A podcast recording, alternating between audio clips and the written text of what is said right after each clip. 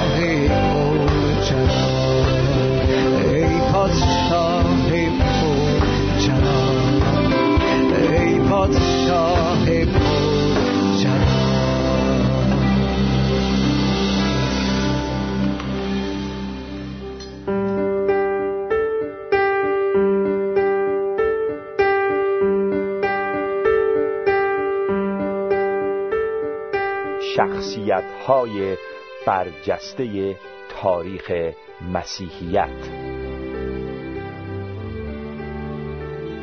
زندگی هنری مارتین قسمت اول.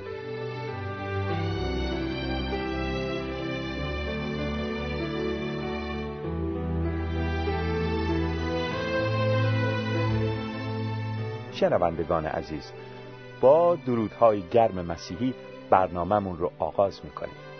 خوشحالیم که می‌تونیم یک سلسله برنامه درباره یکی از شخصیت‌های برجسته تاریخ کلیسا تقدیم حضورتون بکنیم.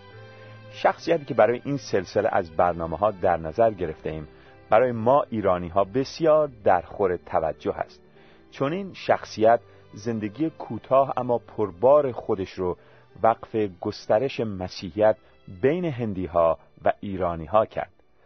فداکاری ها و ایثار این مرد بزرگ یقینا سرمشقی برای تمام کسانی که مایلن مولا و سرور آسمانی یعنی عیسی مسیح رو پیروی و خدمت بکنند. ای کاش ما مسیحیان ایرانی همگی به این درجه از خلوص ایمان شفافیت شخصیت و وقف و سرسپردگی به خداوندمان مسیح و به ملکوت او برسیم و بتونیم او رو خدمت کنیم. شکی نیست که مسیحیت ایرانی دین بزرگی به این شخص داره و ما خوشحالیم که با ارائه این سری برنامه می‌تونیم یاد این مرد خدا رو گرامی بداریم و با بیان داستان زندگیش قسمت کوچکی از دین خودمون رو به او ادا کنیم و خدمات او رو پاس بداریم. نام او هنری مارتینه از مردم انگلستان. اون چه که در این برنامه ها خواهید شنید چکیده ای است از کتاب هنری مارتین به قلم خانم ورا اردلی و ترجمه آقای سهیل آذری.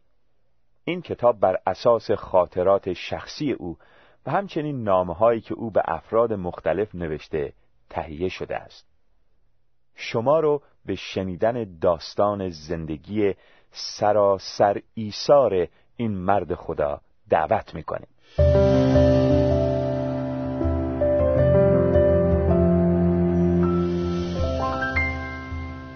پاسکال متفکر مسیحی قرن هفدهم اهل فرانسه که درک عمیقی از طبیعت انسان داشت گفته که مردان بزرگ می‌تونن در سه مدار کاملا متفاوت حرکت کنند و بدرخشند هر مدار تحسین کنندگان خاص خودش رو داره.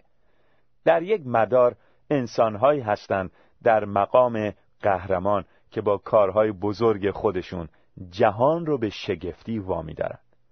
اینها در طول زندگی مورد تحسین مردم هستند و بعد از مرگ هم نسلهای بعدی نامشون رو با افتخار بر خود حمل می‌کنند. در مداری دیگر انسانهایی هستند که با نیروی اندیشه و تفکر خود به افتخاری از نوعی والاتر و شریفتر دست میابند تحسین کنندگان اینها رو گروهی کوچکتر تشکیل می‌دهند چرا که هر کس رو توانایی درک و تشخیص منزلت آنها نیست. در مدار سوم افرادی قرار دارند متفاوت با دو مدار قبلی و برتر از ایشان. ارزش آنها در ترک خواسته های جسم و عشقشان به هم نوعه. در این مدار بود که نجات دهنده عالم عیسی مسیح ظهور فرمود. اونهایی هم که به فیض و مرحمت او قادر به تقلید و تبعیت از او هستند در همین مدار قرار دارند. هنری مارتین نیز در این مدار قرار داشت.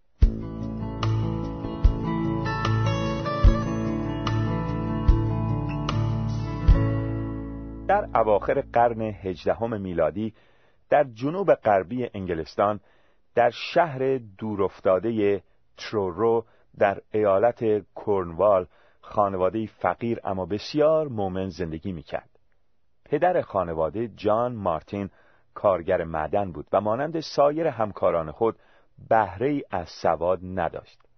اما اونقدر هوش و ذکاوت داشت که در اوقات فراغتی که بعد از هر چهار ساعت کار به هر کارگر معدن داده می‌شد. خیلی سریع سواد آموخت و در ریاضیات و هندسه پیشرفت چشمگیری کرد. چیزی نگذشت که تونست نزد یک بازرگان در همون شهر در مقام یک کارمند عالی رتبه به کار مشغول بشه.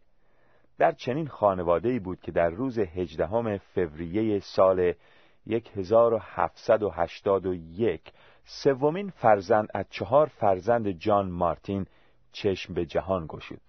او رو هنری نامیدند. هنری کودک نحیفی بود. او دوران کودکی و نوجوانی خود را در همین شهر کوچک ترورو گذراند یکی از دوستان دوره دبستانش بعدها در مورد او چنین نوشت. هنری مارتین کوچولو بین دوستان مدرسه به خاطر مهربونی مخصوصش و روحیه آروم و صلح طلبش معروف بود. همین باعث می شد که به راحتی مورد اذیت و آزار پسرهای بزرگتر قرار بگیره. به همین دلیل مدیر هوشیار مدرسه یکی از پسرهای بزرگتر رو مسئول مراقبت از او کرد. بعد از اون بود که هنری تونست در درسها موفقیت بیشتری به دست بیاره. به این ترتیب بود که هنری مارتین سالهای کودکی رو پشت سر گذاشت و تبدیل به نوجوانی آرام، حساس، پر عاطفه، فکور و باهوش شد. در سال 1797 یعنی در شانزده سالگی بعد از اتمام دبیرستان به تشویق پدر خود شهر کوچک خانوادگی رو ترک کرد و راهی شهر کمبریج شد تا در دانشگاه معروف اون شهر به تحصیل بپردازه. در دانشگاه کمبریج هنری خودش رو در دنیای دیگه دید که با دنیایی که او تا اون روز در اون زندگی کرده بود تفاوت بسیاری داشت. عدهای از دانشجوها فقط به خاطر اینکه متعلق به طبقه اشراف بودند به دانشگاه اومده بودند بدون اینکه واقعا در پی علم و دانش باشند در این محیط جدید روح حساس و احساسات ظریف هنری دست خوش انقلاب و تلاطم جدیدی شد او خود را اسیر امواج سهمگین عواطف و آرزوهایی می‌دید که نمی‌شد اونها رو در این دنیا برآورده ساخت نوای لطیف یک قطعه موسیقی تأثیر انگیز او رو به گریه میانداخت و ناتوانی در حل یک مسئله ریاضی او را از زندگی نومید می ساخت. این احساسات و عواطف متلاطم گاه باعث می شد دچار خشم آنی بشه. در یکی از این خشم ها بود که نزدیک بود یکی از دوستانش رو با پرتاب چاقو بکشه. او بعدها در یادداشتاش این دوره رو روزگاری اندوهزا نامید. هنری مارتین که به عنوان دانشجوی علوم کلاسیک وارد دانشگاه کمبریج شده بود میبایست زبانهای قدیمی یعنی یونانی و لاتین و همینطور ریاضیات رو فرا بگیره او برخلاف پدرش در ریاضیات بسیار ضعیف بود اما با تشویق دوستان قدیمی و تلاش و پشتکار خودش سال اول دانشگاه رو با موفقیت چشمگیری به اتمام رسوند. در پایان سال اول برای تعطیلات تابستان به خانه بازگشت. خواهر کوچکتر و با ایمان او سلی از پیشرفت برادر خود خیلی خوشحال بود. اما او به تحول روحانی و رستگاری برادرش بیشتر علاقمند بود. هنری و خواهرش مدتی طولانی رو صرف بحث درباره نیاز انسان به تولد تازه و تحول روحانی کردند. هنری به خواهرش سلی قول داد که هر روز کتاب مقدس رو مطالعه کنه. وقتی هنری به کمبریج برگشت سلی مرتب برای او دعا می‌کرد و در نامههاش او رو تشویق می‌کرد که به خدا نزدیک بشه. اما هنری قولی رو که به خواهرش داده بود فراموش کرد. او تمام نیروی خودش رو صرف پیشرفت در تحصیل می‌کرد. اونچه که او رو به تلاش و کوشش وامی داشت خوشنود کردن پدر سال خورده و فداکارش بود. چون که او آرزو داشت هنری از فرصتهایی که خودش از اونها محروم بود نهایت استفاده رو بکنه. در پایان سال دوم هنری در امتحانات مقام اول رو احراز کرد. او در یادداشت‌های خودش نوشت پدرم بیش از حد خوشنود شد. هنری اون سال برای تعطیلات تابستانی به شهر خودش نرفت چون هم خاطرش آسوده بود که پدرش از موفقیت او راضیه و هم از تندرستی و سلامت او مطمئن بود. اما چیزی نگذشت که خبر فوت ناگهانی پدر ضربه هولناکی به روح حساس او وارد کرد. او وقتی خودخواهی ها و تلاطمات روحی خودش رو با شکیبایی و ملاطفت و آرامش پدرش مقایسه می کرد دچار نوعی عذاب وجدان می شد دلش می‌خواست از خودش و از خودمهوریهاش و از قفس احساساتش آزاد بشه و مثل پدرش زندگی رو وقف اطرافیان خودش بکنه. در اینجا بود که تحولی عمیق در زندگی هنری مارتین آغاز شد. او به توصیه یکی از دوستان قدیمی و همینطور به اصرار خواهرش شروع به مطالعه جدی انجیل و راز و نیاز با خدا کرد. او خودش در این باره در یادداشتهاش نوشته به سخنان رهانندم در انجیل ها گوش فرا دادم. و آنها را با حرس و ولع بلعیدم. دگرگونی ناشی از پیروی مسیح به اندازه هستیم برای من واقعیت دارد. همه آرزوها و امیال من دستخوش دگرگونی گشته است. اکنون در راه دیگری ره سپارم. گرچه در این راه پیوسته گرفتار لغزش می شدم. بله هنری مارتین جوان دگرگون شد. گرچه او هنوز حساس بود و زودتر از دیگران دست خوش نومیدی و تلاطم روحی می‌شد اما دیگه مثل گذشته برده احساسات نبود. ناملایمات رو بهتر تحمل می‌کرد و بردبارتر شده بود. او از خودش آزاد شده بود. اوائل دعا براش مشکل بود. اما در اثر تمرین به تدریج عادت کرد که وقت بیشتری رو در راز و نیاز با خدا صرف بکنه.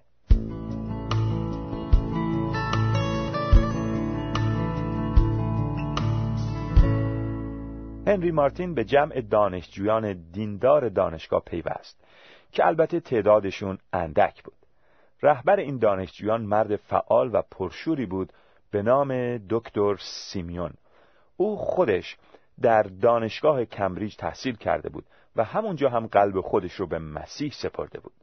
او با شور و شوق روحانی عجیبی که داشت میکوشید دانشجویان شکاک و بیاعتنا و همینطور مردم عادی بی تفاوت رو به طرف مسیح هدایت بکنه.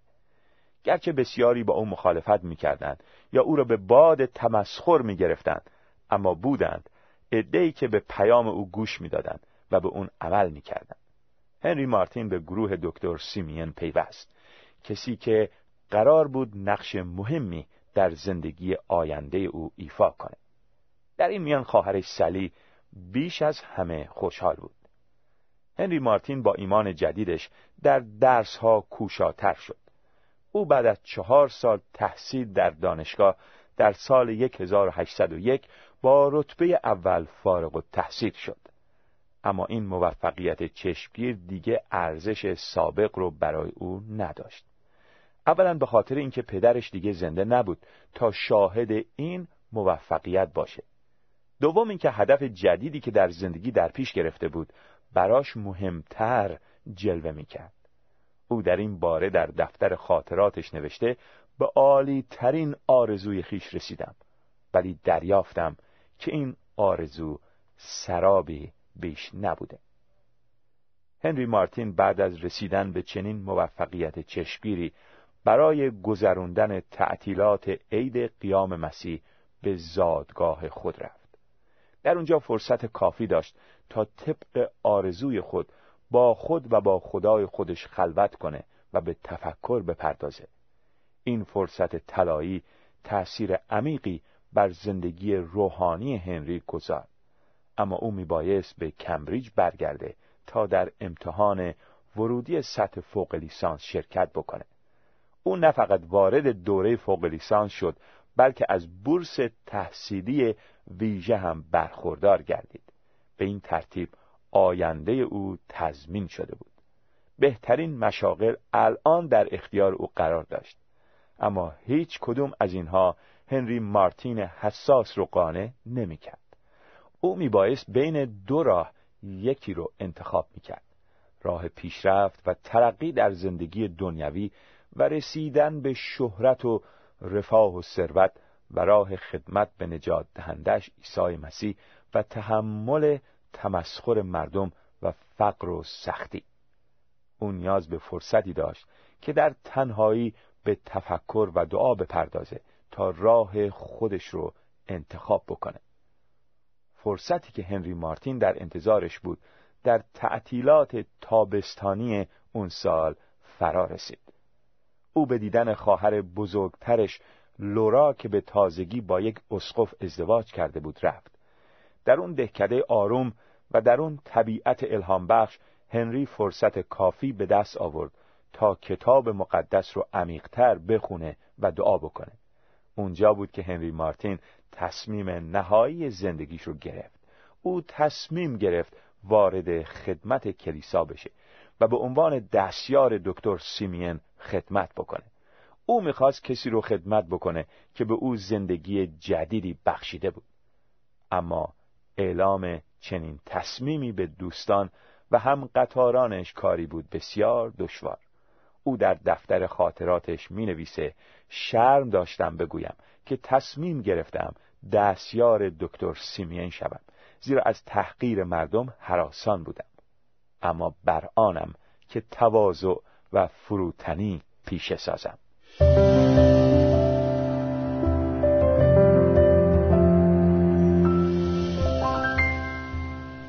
بله شنوندگان عزیز. هنری مارتین نه فقط زندگی خودش رو به مسیح سپرد بلکه به خاطر عشقی که به نجات دهندش داشت حاضر شد از شهرت محبوبیت مقام رفاه و ثروت چش بپوشه و کمر به خدمت او ببنده. تصمیم او بیانگر عشق عمیق او به مسیح بود. اگر کسی به ما خدمتی بکنه دلمون می‌خواد به نوعی محبتمون رو بهش نشون بدیم. هر چقدر خدمتی که اون شخص به ما کرده بزرگتر باشه عشق و ارادت ما هم بیشتر خواهد بود. اگر تحولی که مسیح در زندگی ما به وجود آورده زیاد باشه ما بیشتر خودمون رو به او مدیون احساس می‌کنیم و در نتیجه محبتمون نسبت به او بیشتر میشه و دلمون می‌خواد به او خدمتی بکنیم هنری مارتین عشق عمیقی در دلش نسبت به مسیح داشت چون در زندگی خودش لطف و رحمت او رو به طرز چشمگیری چشیده بود. به همین دلیل بود که می‌خواست تمام زندگی خودش رو وقف خدمت به او بکنه. عیسی مسیح یک روز در خانه یکی از بزرگان مذهبی یهودی به اسم شمعون مهمان بود. وقتی همه دور سفره نشسته بودند ناگهان زن بدکاره داخل شد خودش رو به پاهای مسیح انداخت و شروع کرد به گریه کردن. اونقدر گریه کرد که اشکاش پاهای مسیح رو خیس کرد. پس شروع کرد به خوش کردن پاهای مسیح با موهای خودش. بعدش هم شیشه عطری رو که همراه داشت باز کرد و پاهای عیسی رو با عطر شست. میزبان از این امر تعجب کرد. پیش خودش فکر می‌کرد که اگر عیسی پیامبر خدا بود حتما می‌فهمید که این زن شخص بدکاریه. و نمیگذاشت بهش دست بزن. عیسی که متوجه شد میزبان در خاطر خودش چه فکرهایی می‌کنه برای او داستانی تعریف کرد و گفت طلبکاری دو بدهکار داشت. یکی پانصد سکه نقره بدهکار بود و دیگری پنجاه سکه. اما چون هیچ کدوم پول نداشتند که بدهیشون رو پس بدن طلبکار هر دو رو بخشید. حالا به نظر تو کدوم یک طلبکار رو بیشتر محبت خواهد کرد. شمعون جواب داد اونی که بیشتر مقروض بود. مسیح هم در جواب به او فرمود من به خانه تو آمدم و تو مطابق رسم جامعه صورتم رو نبوسیدی. اما این زن پاهای منو بوسید. تو طبق رسم آب برای شستن پاهام نیاوردی اما این زن پاهای منو با اشکاش شست. تو روغن معطر برای سرم نیاوردی اما این زن پاهای منو با عطر خوشبو کرد. هر که بیشتر بخشیده شده باشه بیشتر محبت می‌کنه. شنوندگان عزیز من و شما چقدر مسیح رو محبت می‌کنیم؟ میزان محبت ما به مسیح نشون دهنده بزرگی کاری است که او در زندگی ما کرده. اون زن بدکار یک شیشه عطر یعنی تمام ثروت خودش رو فدای مسیح کرد. هنری مارتین تمام آینده درخشان خودش رو فدای مسیح کرد. من و شما چه چیزی رو تقدیم مسیح می‌کنیم؟ من و شما چه جوری محبت خودمون رو به مسیح نشون میدیم؟ ما هم باید مثل هنری مارتین او رو خدمت کنیم. آیا حاضرید همه چیز رو فدا کنید؟ شهرت حیثیت آبرو مقام ثروت یا هر چیزی که براتون ارزش داره. ما هم باید مثل هنری مارتین یک روز تصمیم خودمون رو بگیریم.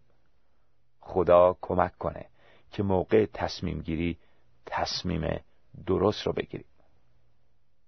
در برنامه بعدی دنباله ماجرای زندگی هنری مارتین رو از نظر خواهیم گذرون خدا نگهدار.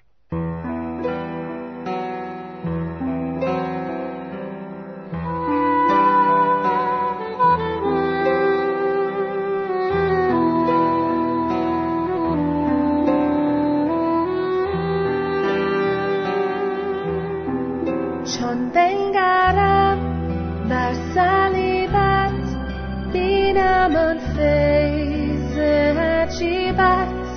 بر زخم و رنجهای تو بر پیروزی مهیبت. بر فیض تو که جاری شد از خون و جسم تو ایسا.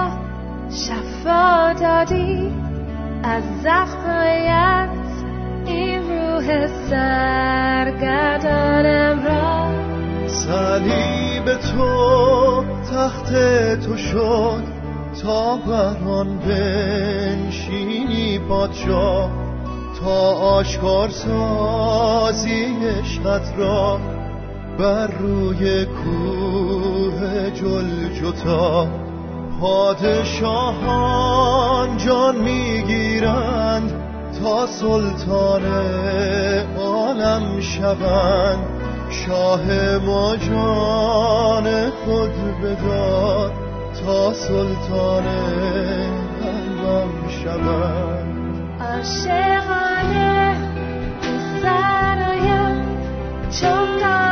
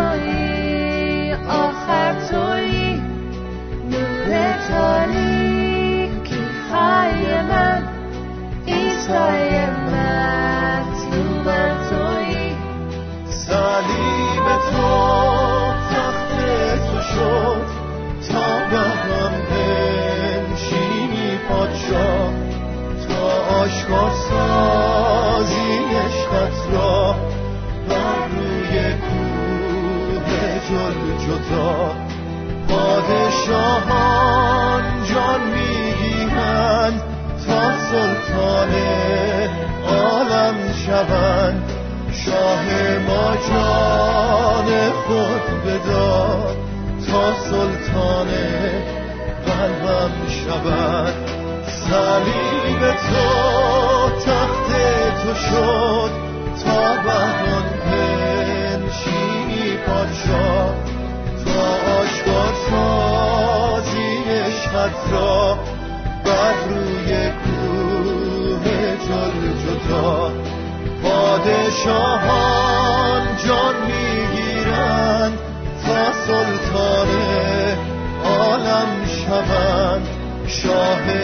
جان خود بداد تا سلطان قلبم شود.